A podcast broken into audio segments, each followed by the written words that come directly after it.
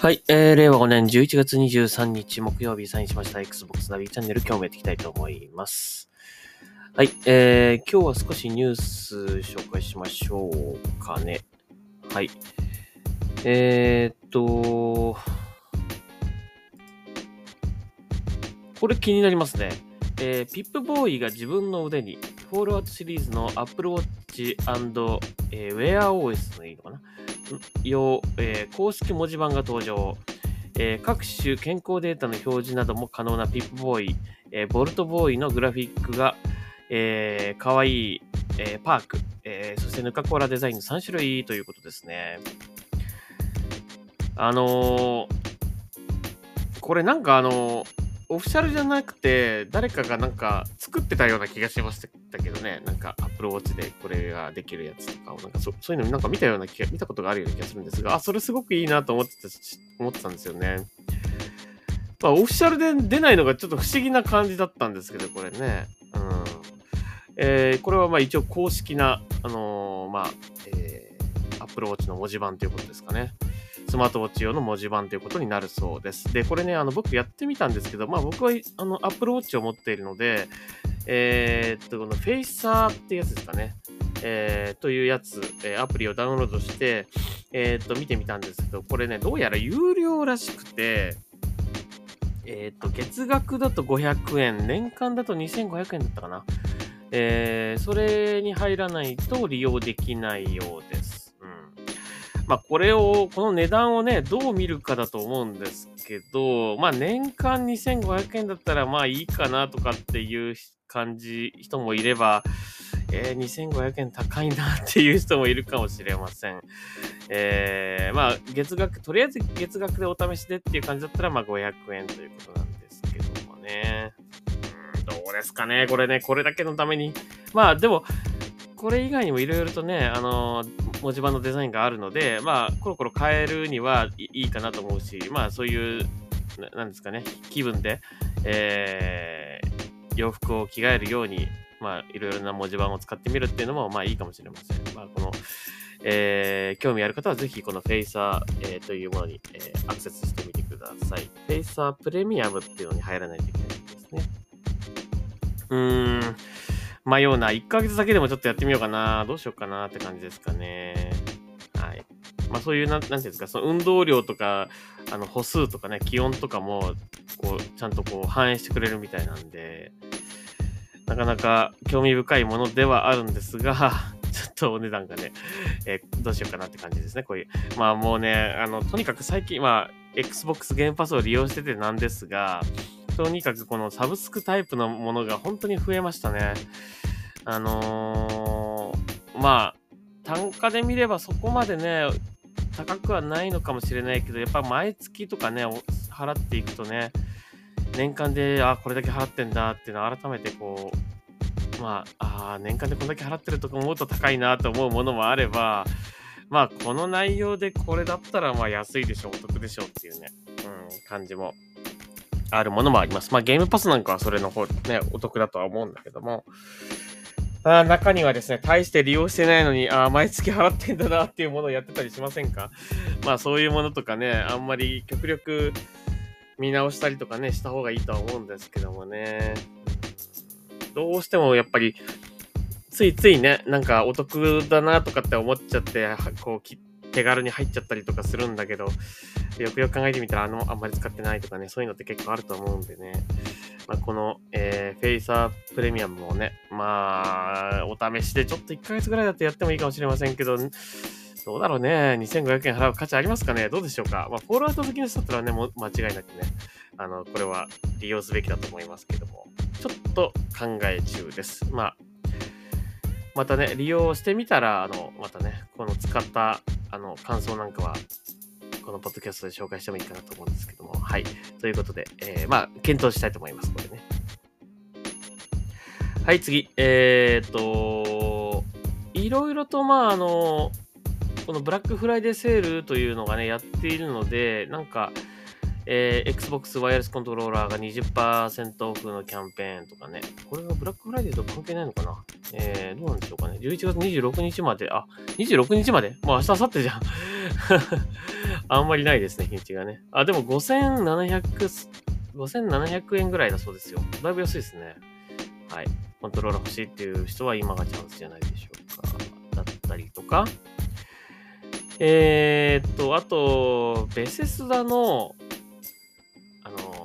ベセスダギアっていうの、あの、普段ね、僕、あの、Xbox ギアとかっつってこう、Xbox のこうアパレルとかね、こうね、追加されましたよみたいな話をすると思うんですけど、実はベセスダにもこういうオフィシャルストアみたいなのがありまして、ベセスダギアっていうのがあってね、でここにまあいろいろとそのベセスダタイトルの関連した商品っていうのがね、ここにあるんですね。だから Xbox にはない Xbox ギアショップの方にないのは、まあそれが理由なんだろうね、これね。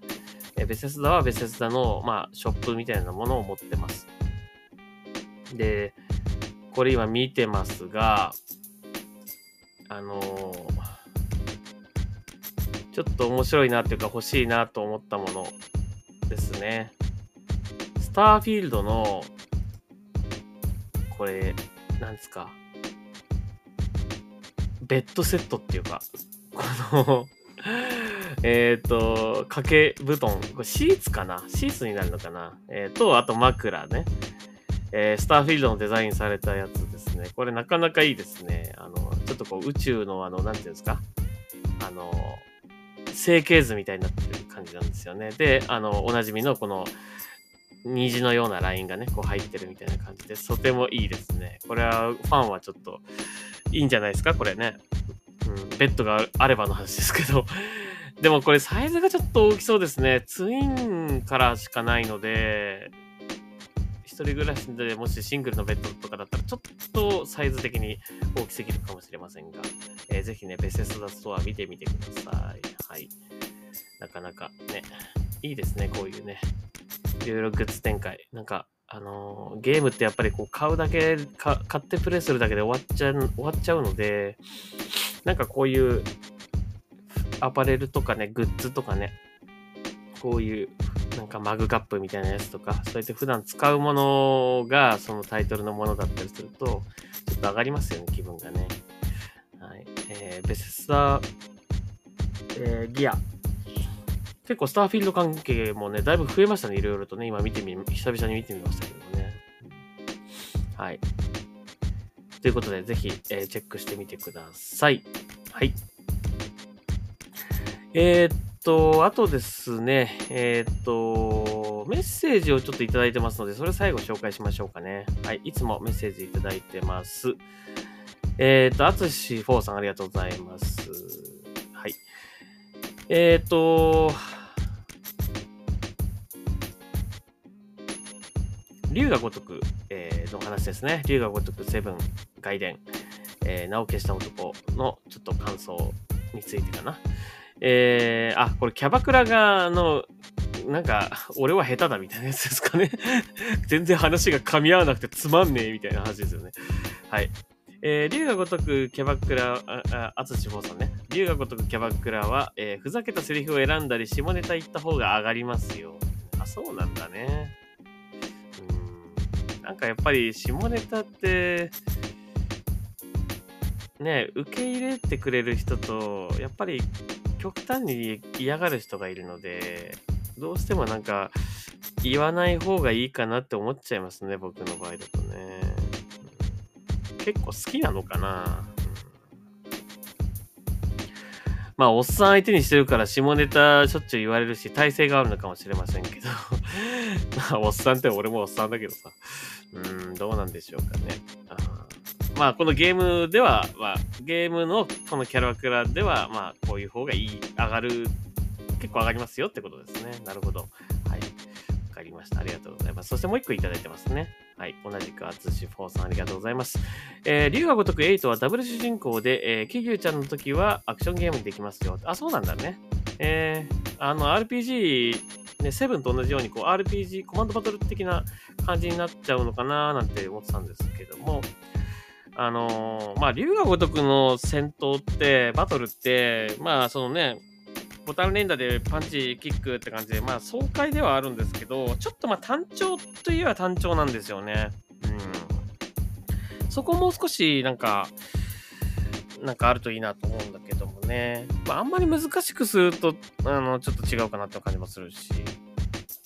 あんまり戦い、なんていうんだ、しょっちゅうしょっちゅう戦いたくないって感じになっちゃうし。そこは難しいとこですね。うん、で、コマンドバトルになると、もっとね、あんまり戦闘したくないなって思っちゃうので、僕は。うん。結構めんどくさいんですよね。なんか選んで、考えて、みたいなね。それをなんか、なんかしょっちゅうしょっちゅうやるのが、なんかめんどくさいなって、まあ前作のそのセブンの時はそれをすごく思いました。まあ、最初は面白いなと思ったけど、結構レベル上げとかお金稼ぎとかするので、永遠とやらなきゃいけないみたいな感じの時があって、そこはちょっとしんどかったですね、正直ね。なので、まあ、その辺のバランスがもっと良くなってればいいなと思うんですが、まあね、この、キリちゃんターンでは、ターンっていうか、えー、操作するときはアクションゲームにできるということなんでね。なるほど。ありがとうございます。はい。というわけで、えー、ありがとうございました。Xbox の B チャンネル今日ここまでにしたいと思います。また次回聞いてください。それでは、サインをします。ありがとうございました。